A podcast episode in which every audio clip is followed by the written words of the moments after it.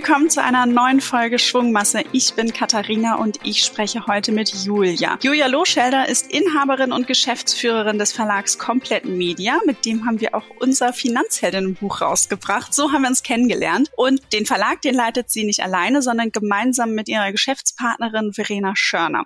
Sie haben schon seit zweitausendsiebzehn begonnen, Anteile am Verlag zu übernehmen. Und Ende zweitausendzwanzig, seitdem gehört ihnen der Verlag komplett zu hundert Prozent. Darüber werden wir auch sprechen, wie sie das gemacht haben. Komplett Media verlegt im Jahr so circa fünfzehn Bücher und unglaublich, davon waren allein in zweitausendzweiundzwanzig zwei Bücher bislang dreiunddreißig Wochen in den Top zwanzig der Spiegel Bestsellerliste. Das war wichtig auch für so einen Verlag und ich kann verraten, wir durften auch schon auf eine Bestsellerliste, aber wir wurden nicht für die Spiegel Bestsellerliste zugelassen. Aber haben wir uns auch mega gefreut damals. Jetzt aber mehr zur Geschichte von Julia, weil ich will von ihr so ein bisschen erfahren, wie sie die Entscheidung auch für die Übernahme eines Verlags getroffen hat, wie es sich auch so in einer Doppelspitze arbeitet und vor allen Dingen, was ist denn jetzt das Geheimnis für einen Bestseller? Aber ich will auch ein bisschen was rauskitzeln bei Julia über ihr Verhältnis zu Geld. Hallo Julia, schön, dass du da bist. Hallo Katharina, ich danke ganz herzlich für die Einladung. Jetzt, Julia, beim Thema Finanzen, woran denkst du da zuerst? Also ehrlich gesagt muss ich an mein B W L-Studium denken, das ich ganz furchtbar fand und dass es fast geschafft hat, mir den Spaß an den Finanzen völlig zu verbauen. Okay, aber du bist ja dran geblieben. Wie legst du denn dein Geld an? Also einen Teil deines Geldes und vielleicht noch eine zweite Frage. Ist es für dich auch eine Anlage gewesen, in den Verlag zu investieren?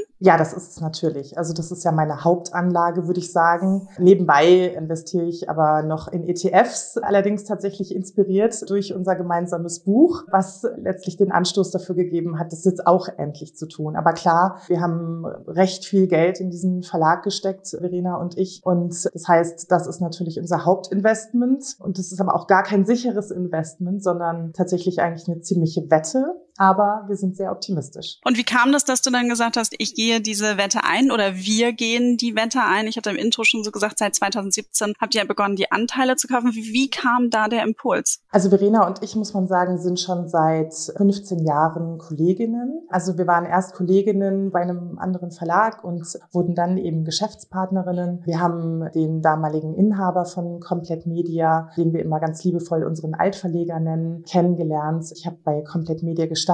Er war Ende sechzig und es war klar, dass er gerne jemanden haben möchte, der den Verlag übernimmt und ähm, wo er den Verlag auch in vertrauensvolle Hände geben kann. Und dann haben wir das eben sukzessive gemacht. Also wir haben erst bei Komplett Media angefangen, haben aus einem D V D-Verlag einen Buchverlag gemacht, weil D V Ds wirklich ja nicht mehr laufen. Und äh, da haben wir gesagt, jetzt setzen wir auf den Zukunftsmarkt Buch. Und genau, haben dann zweitausendsiebzehn eben die ersten Anteile gekauft und zweitausendzwanzig war das große Übernahmejahr, auf das wir so lange hingearbeitet haben. Und dann kam Corona, alle Buchhandlungen waren zu, Amazon hat im Grunde den gesamten Welthandel übernommen und hat keine Bücher mehr verkauft, beziehungsweise die Bücher hatten zehn Tage Lieferzeit. Und das war das Jahr, auf das wir so lange hingearbeitet haben, mit viel Investment, sowohl zeitlich als auch finanziell in diesen Verlag. Aber gut, wir wollten es und wir haben immer gesagt, irgendwie, wer jetzt gründet, meint es ernst und wir meinen es ernst und ja, sind einfach wahnsinnig glücklich, dass wir jetzt die Doppelspitze bei Komplett Media sind.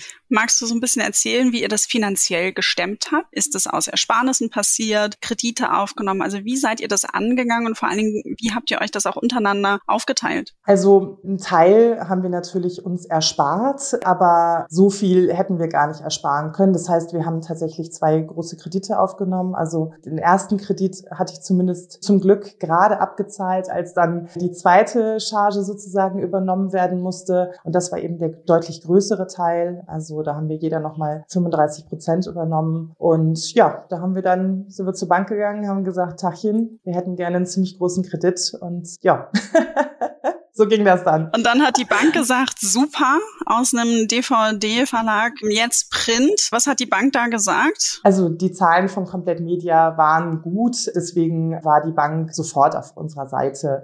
Das war tatsächlich gar kein Problem. Und den zweiten Kredit habe ich ja zweitausendzwanzig aufgenommen und da waren die K f W-Kredite besonders gut und das hat ganz wunderbar funktioniert. Gab es denn in eurem Umfeld Leute, die gesagt haben, ihr setzt jetzt auf Print und Buch Buchverlag. Seid ihr denn verrückt? Gab es da Zweifler? Wie bist du damit auch für dich umgegangen? Ja, also da gab es natürlich Zweifler. Ich glaube, die gibt es immer, egal was man macht. Und gerade wenn zwei Frauen etwas übernehmen, würde ich behaupten, gibt es noch ein paar mehr Zweifler und äh, gute väterliche Ratschläge, die man nicht erbeten hat. Aber wir haben uns da von den ja, limitierenden Glaubenssätzen der anderen auch nicht abschrecken lassen, muss ich sagen. Das Gute war eben, dass wir nicht gesagt haben, jetzt sind wir selbstständig, sondern wir sind da reingewachsen. Wir haben bei Komplett Media angefangen, wir haben langsam alles umgestellt, wir haben ganz viel Verantwortung sehr schnell übernehmen dürfen, aber eben sukzessive. Also das heißt, es war jetzt nicht so, dass wir von jetzt auf gleich alles machen mussten und alles können mussten. Und da war eben auch der Austausch mit Herrn Lenz, mit unserem Altverleger und irgendwie väterlichen Freund mittlerweile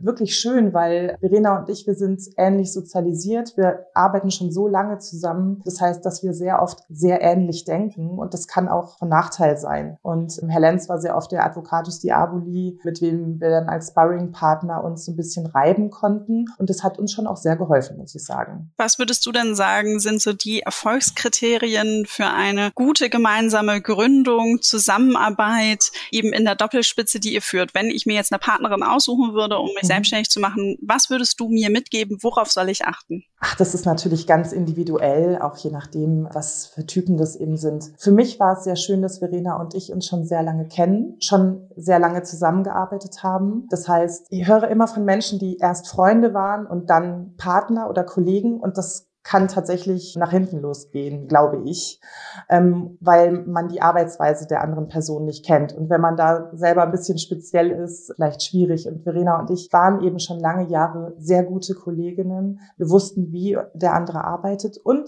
das ist das Wichtigste vielleicht. Wir wussten, dass wir uns aufeinander verlassen können. Das würde ich sagen, also gemeinsame Werte ist was, was, glaube ich, total wichtig ist bei so einer Partnerschaft und auch ähnliche Visionen. Also wenn Verena jetzt zum Beispiel einen Konzern aus Komplett Media machen wollte und ich mit unseren drei Mitarbeitern alleine bleiben möchte, dann gibt es irgendwann einen Clash. Und da sind uns Verena und ich sind uns ziemlich einig, wie wir Komplett Media gestalten wollen. Und ich glaube, das ist sehr wichtig. Hattest du auch schon mal finanziell die Sorge, du hast gerade eure drei MitarbeiterInnen angesprochen, am Ende des Monats mal kein Gehalt zahlen zu können? Oder hat dir das auch zu Beginn wirklich Sorgen bereitet? Ich würde nicht ganz konkret sagen, dass wir mal Angst hatten, dass wir diesen Monat die Gehälter nicht zahlen können. Das kennt aber, glaube ich, jeder, der selbstständig ist oder war, dass wenn es mal nicht läuft, und Corona war eben so eine Zeit, und zwar eine ganz dramatische. Ich meine, wir wussten ja alle nicht, wie es weitergeht. Da schläft man schon mal schlecht. Also da neige ich schon manchmal dazu, dann einfach das in die Nacht mitzunehmen. Aber Gott sei Dank, toi, toi, toi, haben wir es geschafft, nach diesen schwierigen Jahren, und die sind noch nicht vorbei. Also ich meine, wir leben in Zeiten der Dauerkrise. Dieses Jahr war für viele Verlage sogar noch mal deutlich schlimmer als die letzten beiden Corona-Jahre. Wir haben Glück, dass wir ähm, aktuell eben wieder ein paar Bestseller haben, die uns tragen. Aber das Geschäft ist ist schwieriger geworden auf jeden Fall. Also, aber also, man hat immer, immer Bedenken, dass es für immer so weitergeht. Vielleicht ja auch gut. Bedenken sorgen ja auch bei einigen dann immer wieder für neuen Antrieb. Jetzt erzähl doch aber mal, was war denn das erste Buch, welches ihr unter eurer kompletten Leitung rausgebracht habt? Was war der Titel? Also ich habe darüber nachgedacht und so ganz sicher war ich mir jetzt nicht mehr. Also das erste Buch, was wir auf jeden Fall rausgebracht haben, ist Power Papa. Das haben wir aber nicht eingestellt damals, sondern noch mein Vorgänger. Aber das erste Buch, was wirklich bei uns auch erfolgreich war und das gleich richtig erfolgreich, das war auch so ungefähr ein halbes Jahr, nachdem wir übernommen haben, war Die Menschheit schafft sich ab von Harald Lesch. Ein Kompendium, wie der Mensch die Welt zerstört, und wirklich keine leichte Lektüre, vierhundertfünfzig Seiten, Fakten, und das ist nach wie vor unser bestverkauftes Buch ever. Wahnsinn. Jetzt haben wir auch den finanziellen Planer bei euch rausgebracht. Und was hat denn deine Partnerin Verena gesagt, als du ihr vorgeschlagen hattest, Mensch, lass uns doch mal das Thema Finanzen mit aufnehmen? Dazu muss ich kurz ein bisschen ausholen, weil Verena und ich ja, wie gesagt, vorher schon für einen anderen Verlag gearbeitet haben. Und da gab es auch einen Verlag, der sich mit Finanzen beschäftigt hat. Aber sehr männlich, sehr, jetzt kommt der Crash, was jetzt zu tun ist und so. Also sehr männlich und dominant. Und als ich Verena von eurer Initiative erzählt habe, die ich richtig toll fand, aber sie hat es eben noch nicht gesehen, sie hat es nur gehört, und dann hat sie gesagt, oh, Finanzen, ehrlich gesagt, Julia, sehe ich überhaupt nicht. Und dann habe ich gesagt, nein, nein, ich zeige dir das E-Book, das die Finanzheldinnen schon fertig gemacht haben. Ich bin einfach begeistert. Und sie hat es gesehen, sie hat das Layout gesehen, sie hat es sofort gefühlt und wusste, das ist genau unser Thema. Und das fand ich einfach richtig schön, weil die Idee war, das haben wir dann ja auch zusammen umgesetzt, dass wir ein Buch machen wollen, das, wie wir immer gesagt haben, so schön ist wie eine Handtasche, dass man gerne in die Hand nimmt. Und das machen wir bei vielen unseren Büchern, die Themen behandeln, die vielleicht nicht auf den ersten Blick Spaß machen. Wir denken, wenn es ein schönes Buch ist, das man gerne in die Hand nimmt, mit einem schönen Layout, dann hat man auch mehr Freude, sich damit zu beschäftigen. Und das habt ihr einfach von ganz alleine schon gemacht. Und da haben wir als Verlag uns wahnsinnig gefreut, dass wir dann da mit euch zusammenarbeiten durften. Aus deinem Blickwinkel, warum braucht es so ein Buch? Also das Buch braucht es deswegen unbedingt, weil Altersarmut weiblich ist und weil natürlich, was heißt natürlich, also weil auch Kinderbetreuung meistens noch weiblich ist. Also das heißt, die Frauen stecken sehr oft eben zurück, wenn sie Kinder bekommen, arbeiten nur noch in Teilzeit, verdienen insgesamt eh schon weniger Geld, weil sie zum Teil auch schlechter verhandeln. Und, äh, und dann kommt am Ende des Lebens einfach nicht ausreichend Rente dabei rum. Und das heißt, Frauen müssen sich damit beschäftigen. Finanzen waren immer ein männlich dominiertes Thema. Frauen, du weißt es besser als ich, dürfen erst, glaube ich, seit den sechziger Jahren, neunzehnhundertsechzig, Konten selber eröffnen, ohne dass irgendein Mann dafür unterschreibt. Ich glaube, es war sechziger. Also das heißt, Frauen haben eigentlich sich nie um die Finanzen gekümmert. Das war immer eine männliche Domäne. Und jetzt ist die Zeit dafür sowas von reif, weil jeder eben auch an sich selber denken muss und wissen muss, irgendwann muss ich von meiner Rente leben oder von dem, was ich eben angespart habe. Und da gibt dieses Buch eben auch eine sehr, sehr gute Hilfe, auch zum Thema, wie viel brauche ich denn überhaupt? Ja, also sich überhaupt auszurechnen, also nicht zu sagen, ja, ich habe jetzt einen Zehner irgendwie, den ich im Monat irgendwo reinstecken kann. Da weißt du ja gar nicht irgendwie, was dabei rumkommt, sondern sich da wirklich mal einmal mit zu beschäftigen, wie viel brauche ich? Wie kann ich das Ziel erreichen? Ich durfte ja auch schon in viele eurer Bücher reinschnuppern. Ich war auch schon mal bei euch in München zu Gast und richtig schön. Man steht dann in so einem großen Raum mit ganz, ganz vielen Büchern und es sind einige Titel dabei, die wirklich die weibliche Perspektive ansprechen oder aus weiblicher Perspektive geschrieben sind. Würdest du sagen, ihr seid ein feministischer Verlag? Auf jeden Fall, ja. Also wir haben feministische äh, Themen und feministische Ziele. Wir haben äh, tatsächlich jetzt auch mit unserer Autorin Natascha Zagorski, die ein Buch zum Thema Fehlgeburten bei uns geschrieben hat, und Isa Grütering, die den Blog Hauptstadtmutti groß gemacht hat. Mit denen zusammen haben wir jetzt auch einen Verein gegründet für feministische Innenpolitik, weil die Themen, die wir eben bei uns behandeln in den Büchern, da sind uns irgendwann die Hände gebunden. Wir versuchen, auf das Thema aufmerksam zu machen. Wir versuchen, viel P R dafür zu bekommen. Wir versuchen, Menschen eine Stimme zu geben. Wir haben zum Beispiel das erste Endometriose-Buch rausgebracht, überhaupt, das von einer Betroffenen war und nicht von irgendeiner Ärztin. Aber irgendwann können wir nicht mehr bewirken mit den Büchern. Und deswegen haben wir gedacht, dass wir diesen Verein brauchen, um letztlich Lobbyarbeit zu leisten für einfach die Menschen, die nicht selbst laut sein können und versuchen, ja, feministische Themen oder Themen rund um Frauenrechte politisch voranzubringen. Und das Erste, was wir uns zum Ziel gesetzt haben, ist ein gestaffelter Mutterschutz nach Fehlgeburten. Aktuell ist es nämlich so, dass wenn du in der dreiundzwanzigsten Woche am letzten Tag deine Fehlgeburt hast, dann bekommst du null Tage Mutterschutz. Und wenn du einen Tag später dein Kind verlieren würdest, hast du achtzehn Wochen. Der Schritt ist so groß, dass wir finden, dass da politisch unbedingt was gemacht werden muss, und da sind wir dran gerade, ja. Das klingt gut. Also man merkt, ihr seid auch weiter aktiv, ihr habt den Verlag, ihr habt den Verein gegründet.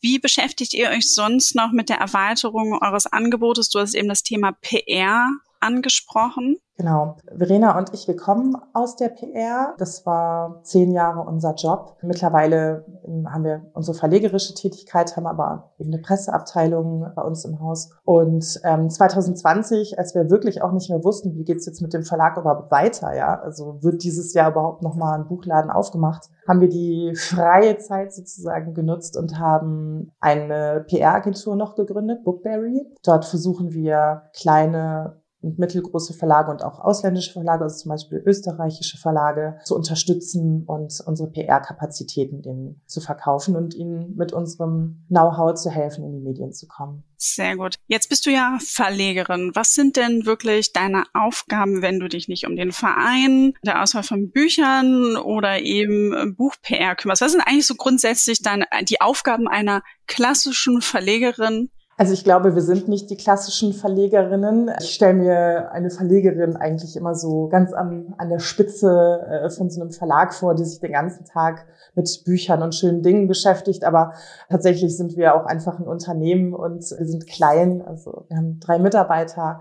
Das heißt, bei uns bleibt alles hängen vom, ich sag mal, Toilettenpapierkauf bis vorbereitende Buchhaltung. Das machen wir natürlich alles, ja. Also, aber na klar, unsere Hauptaufgabe ist natürlich das Programm. Also Verena und ich überlegen uns, welche Bücher wir verlegen möchten und betreuen die Projekte komplett bis zum Erscheinen und natürlich auch darüber hinaus. Also das heißt, das ganze Inhaltliche liegt bei uns und eben auch einfach die Auswahl der, der Bücher. Jetzt habe ich so einen Prozess schon mal mitgemacht und ich persönlich habe unglaublich viel gelernt und ähm, wie dieser Prozess ist, also von der Auswahl, Verhandlung, Schreiben. Das Schreiben ist ja wirklich ein geschlossener Prozess, aber so die Interaktion mit dem Verlag. Ich habe aber auch die Erfahrung gemacht mit unseren Followerinnen und Followern und auch Menschen aus meinem Umfeld, dass ganz wenig Ahnung haben, wie so ein Buch entsteht. Deshalb lass uns da nochmal so ein bisschen Licht ins Dunkel bringen.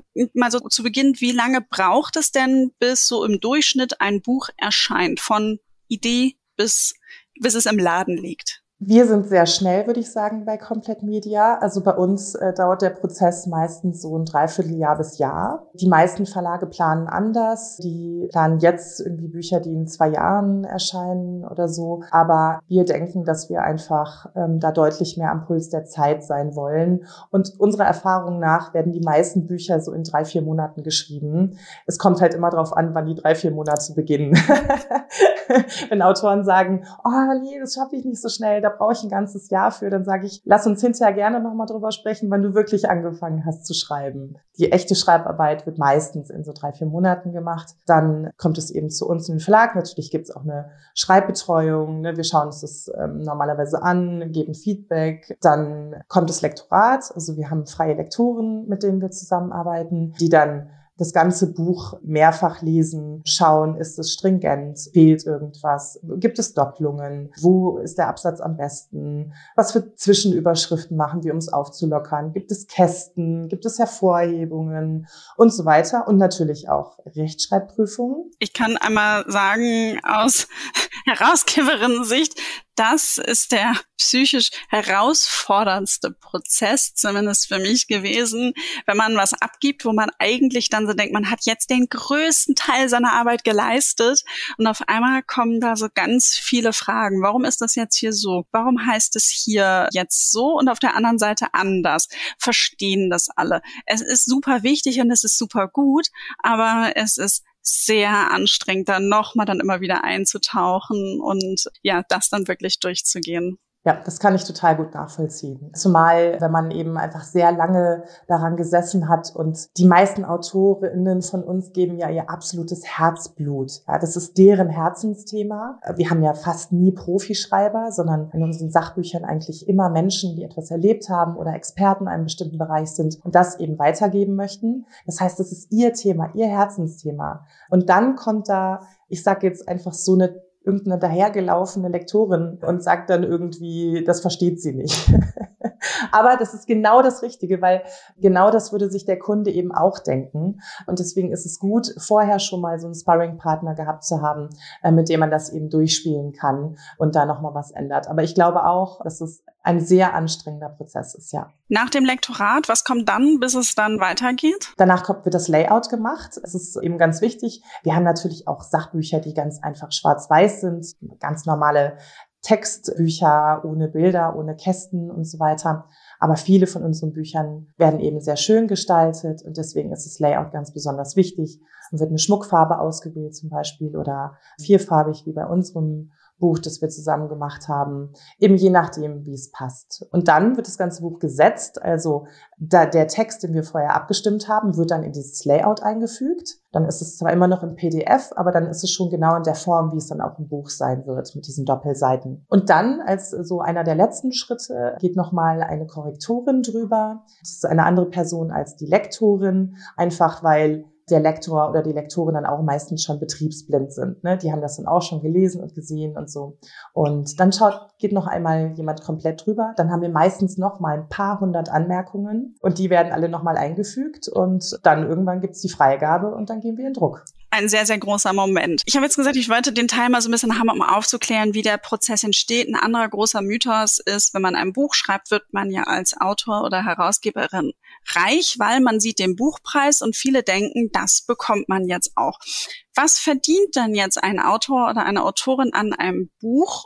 Und vielleicht kannst du es noch mal ein bisschen aufführen, äh, ausführen, wie die Kosten grundsätzlich aufgeteilt werden. Als kleinen Einstieg möchte ich die Geschichte eines Redakteurs erzählen, der mich mal zur Seite genommen hat und gesagt hat, hör mal, wenn ich mir jetzt ein halbes Jahr Zeit nehme und ein Buch schreibe und halt in der Zeit meinen Job pausiere, lohnt sich das? Und dann habe ich gesagt, nein, leider tut's das nicht. In der Buchbranche wird wahnsinnig, wahnsinnig wenig Geld verdient. Eine äh, bekannte Verlegerin von mir hat es ähm, die Tage auf LinkedIn ausgerechnet. Für alle, die immer denken, äh, da kommt ja wunder was bei rum. Also für den Verlag bleiben am Ende etwa fünf Prozent, nachdem alle Kosten weg sind vom Buchpreis. Und die Buchpreise sind auch nicht besonders hoch. Unsere sind schon etwas teurer, würde ich sagen, einfach weil wir auch viele eben sehr schön gestaltete Bücher machen und die einfach auch in der Produktion sehr teuer sind. Es gibt aber viele Verlage, die Bücher für zwölf Euro neunzig verlegen. Wenn du dann denkst, da bleibt dann fünf Prozent pro Buch. Letztlich ist es ja auch ein totales Glücksspiel. Man weiß ja überhaupt nicht, wie viele Bücher sich verkaufen werden. Ne?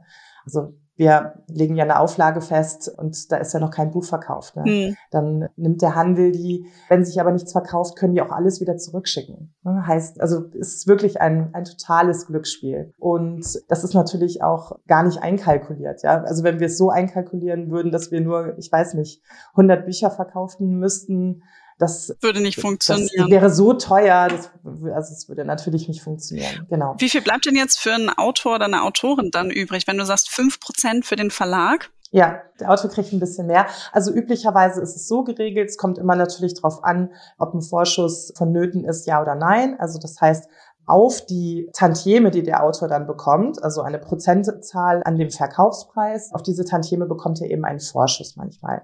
Viele Erstautoren, die von so Agenturen gehandelt werden, wollen riesengroße Vorschüsse, da sind wir leider raus, das können wir uns leider nicht leisten. Also bei uns muss sich jedes Buch ein bisschen rechnen. Aber da gibt es einen Vorschuss, ich sage jetzt einfach fiktive Zahlen, ne? Sagen wir mal einfach mal, der kriegt tausend Euro so als Goodwill und dann in der nächsten Abrechnung, also jedes halbe Jahr rechnen wir mit dem Autor eben ab, bekommt er dann nach Abzug des Vorschusses eben seine Tantiemen. Genau, so ist das. Also es ist tatsächlich, man wird davon nicht reich, es sei denn, es ist echt ein richtig, richtig großer Bestseller. Davon gibt's aber vielleicht nur, ich weiß nicht, fünf im Jahr in Deutschland. Also die Wahrscheinlichkeit ist gering. Mhm. Wenn man ein Buch schreiben möchte, weil einem ein Thema wichtig ist, dann soll man das machen. Aber es muss klar sein, dass man da jetzt nicht nächste Woche einen Job kündigen kann. Sehr gut, vielen Dank fürs Aufdröseln. Ich glaub, denke, da ist jetzt mal klar geworden, dass wirklich viel im Produktionsprozess dann halt eben steht, weil natürlich ja auch eben Lektoren, Setzerinnen, Korrektoren und alle, die da sozusagen beteiligt sind, die P R, die betrieben wird, der Druck, ähm, das Papier wird auch immer teurer. Haben wir ja auch selber gesehen, dass sich unser Buchpreis mal verändert hat, weil halt eben das Papier nicht mehr sehr gleich kostet.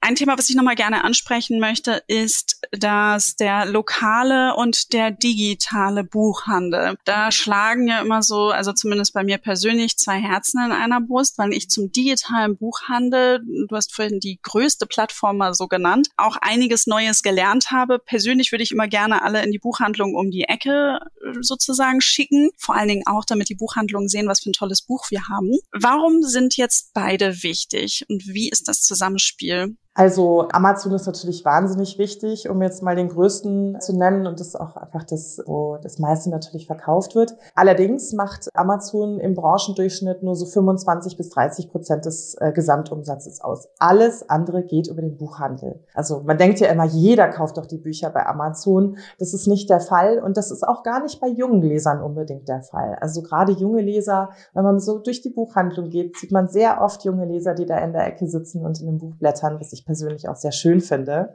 Aber alles hat natürlich seine Vor- und Nachteile. Zum Beispiel sind bei den Buchhandlungen, gibt es letztlich Gatekeeper, also die Einkäufer oder Buchhändler, die entscheiden, lege ich mir dieses Buch in den Laden, ja oder nein. In Deutschland werden im Jahr etwa siebzigtausend neue Bücher verlegt. siebzigtausend neue Bücher. Schau mal durch deine kleine Buchhandlung bei dir in der Ecke, wie viele Bücher da drin liegen. Das sind nicht im Ansatz so viele. Deswegen natürlich müssen Buchhändler eine Entscheidung treffen. Allerdings ist es so, wenn unsere Bücher jetzt nicht dabei sind, bei den, in den großen Ketten sind wir natürlich richtig gut vertreten, aber in so kleinen Buchhandlungen ist es wirklich ein bisschen schwierig, mit unseren Büchern drin zu sein. Und das heißt, wenn sie nicht da liegen, werden sie meistens auch nicht gekauft. Im Buchhandel kann man aber dafür sehr viele tolle Sachen entdecken. Amazon hingegen hat eben keinen Gatekeeper. Die verkaufen, was sich, äh, was sich lohnt. Die sind sehr zahlengetrieben und gar nicht so inhaltsgetrieben.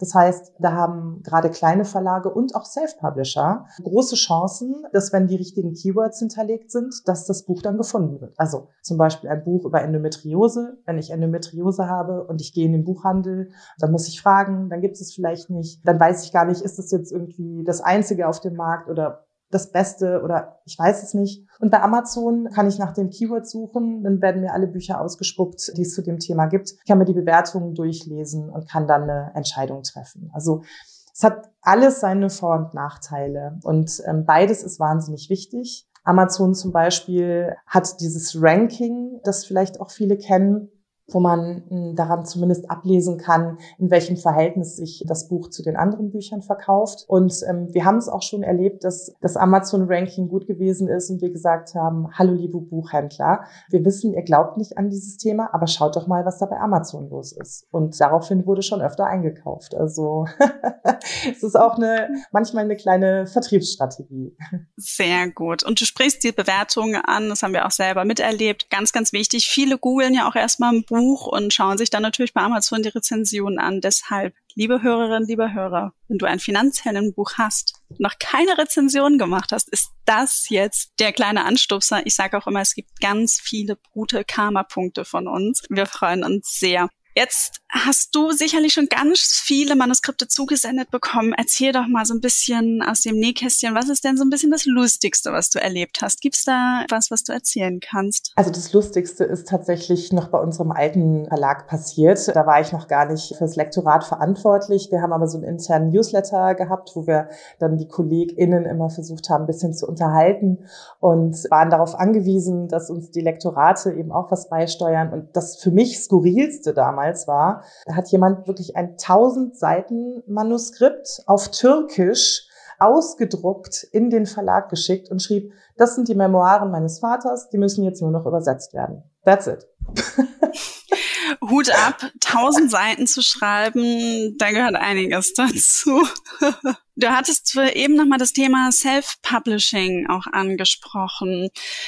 Wann kann das ein guter Weg sein oder wem würdest du das dann mal empfehlen, wenn man sagt, okay, ich mache das vielleicht dann auch selber? Also ich würde grundsätzlich natürlich jedem raten, versuchen mit einem professionellen Verlag ähm, zusammenzuarbeiten und das nicht nur aus reinem Selbsterhaltungstrieb, sondern es gibt einfach sehr viele gute Gründe dafür. Ein Grund ist, dass man es wirklich nicht in den Buchhandel schafft, wenn man einen Titel als Self-Publisher verlegt. Aber es gibt eben auch so viele Erfolgsgeschichten von Menschen, die ein Buch geschrieben haben und die bei ganz vielen Verlagen abgeblitzt sind, ne, die es immer wieder probiert haben und die dann gesagt haben, so, das mache ich jetzt selber.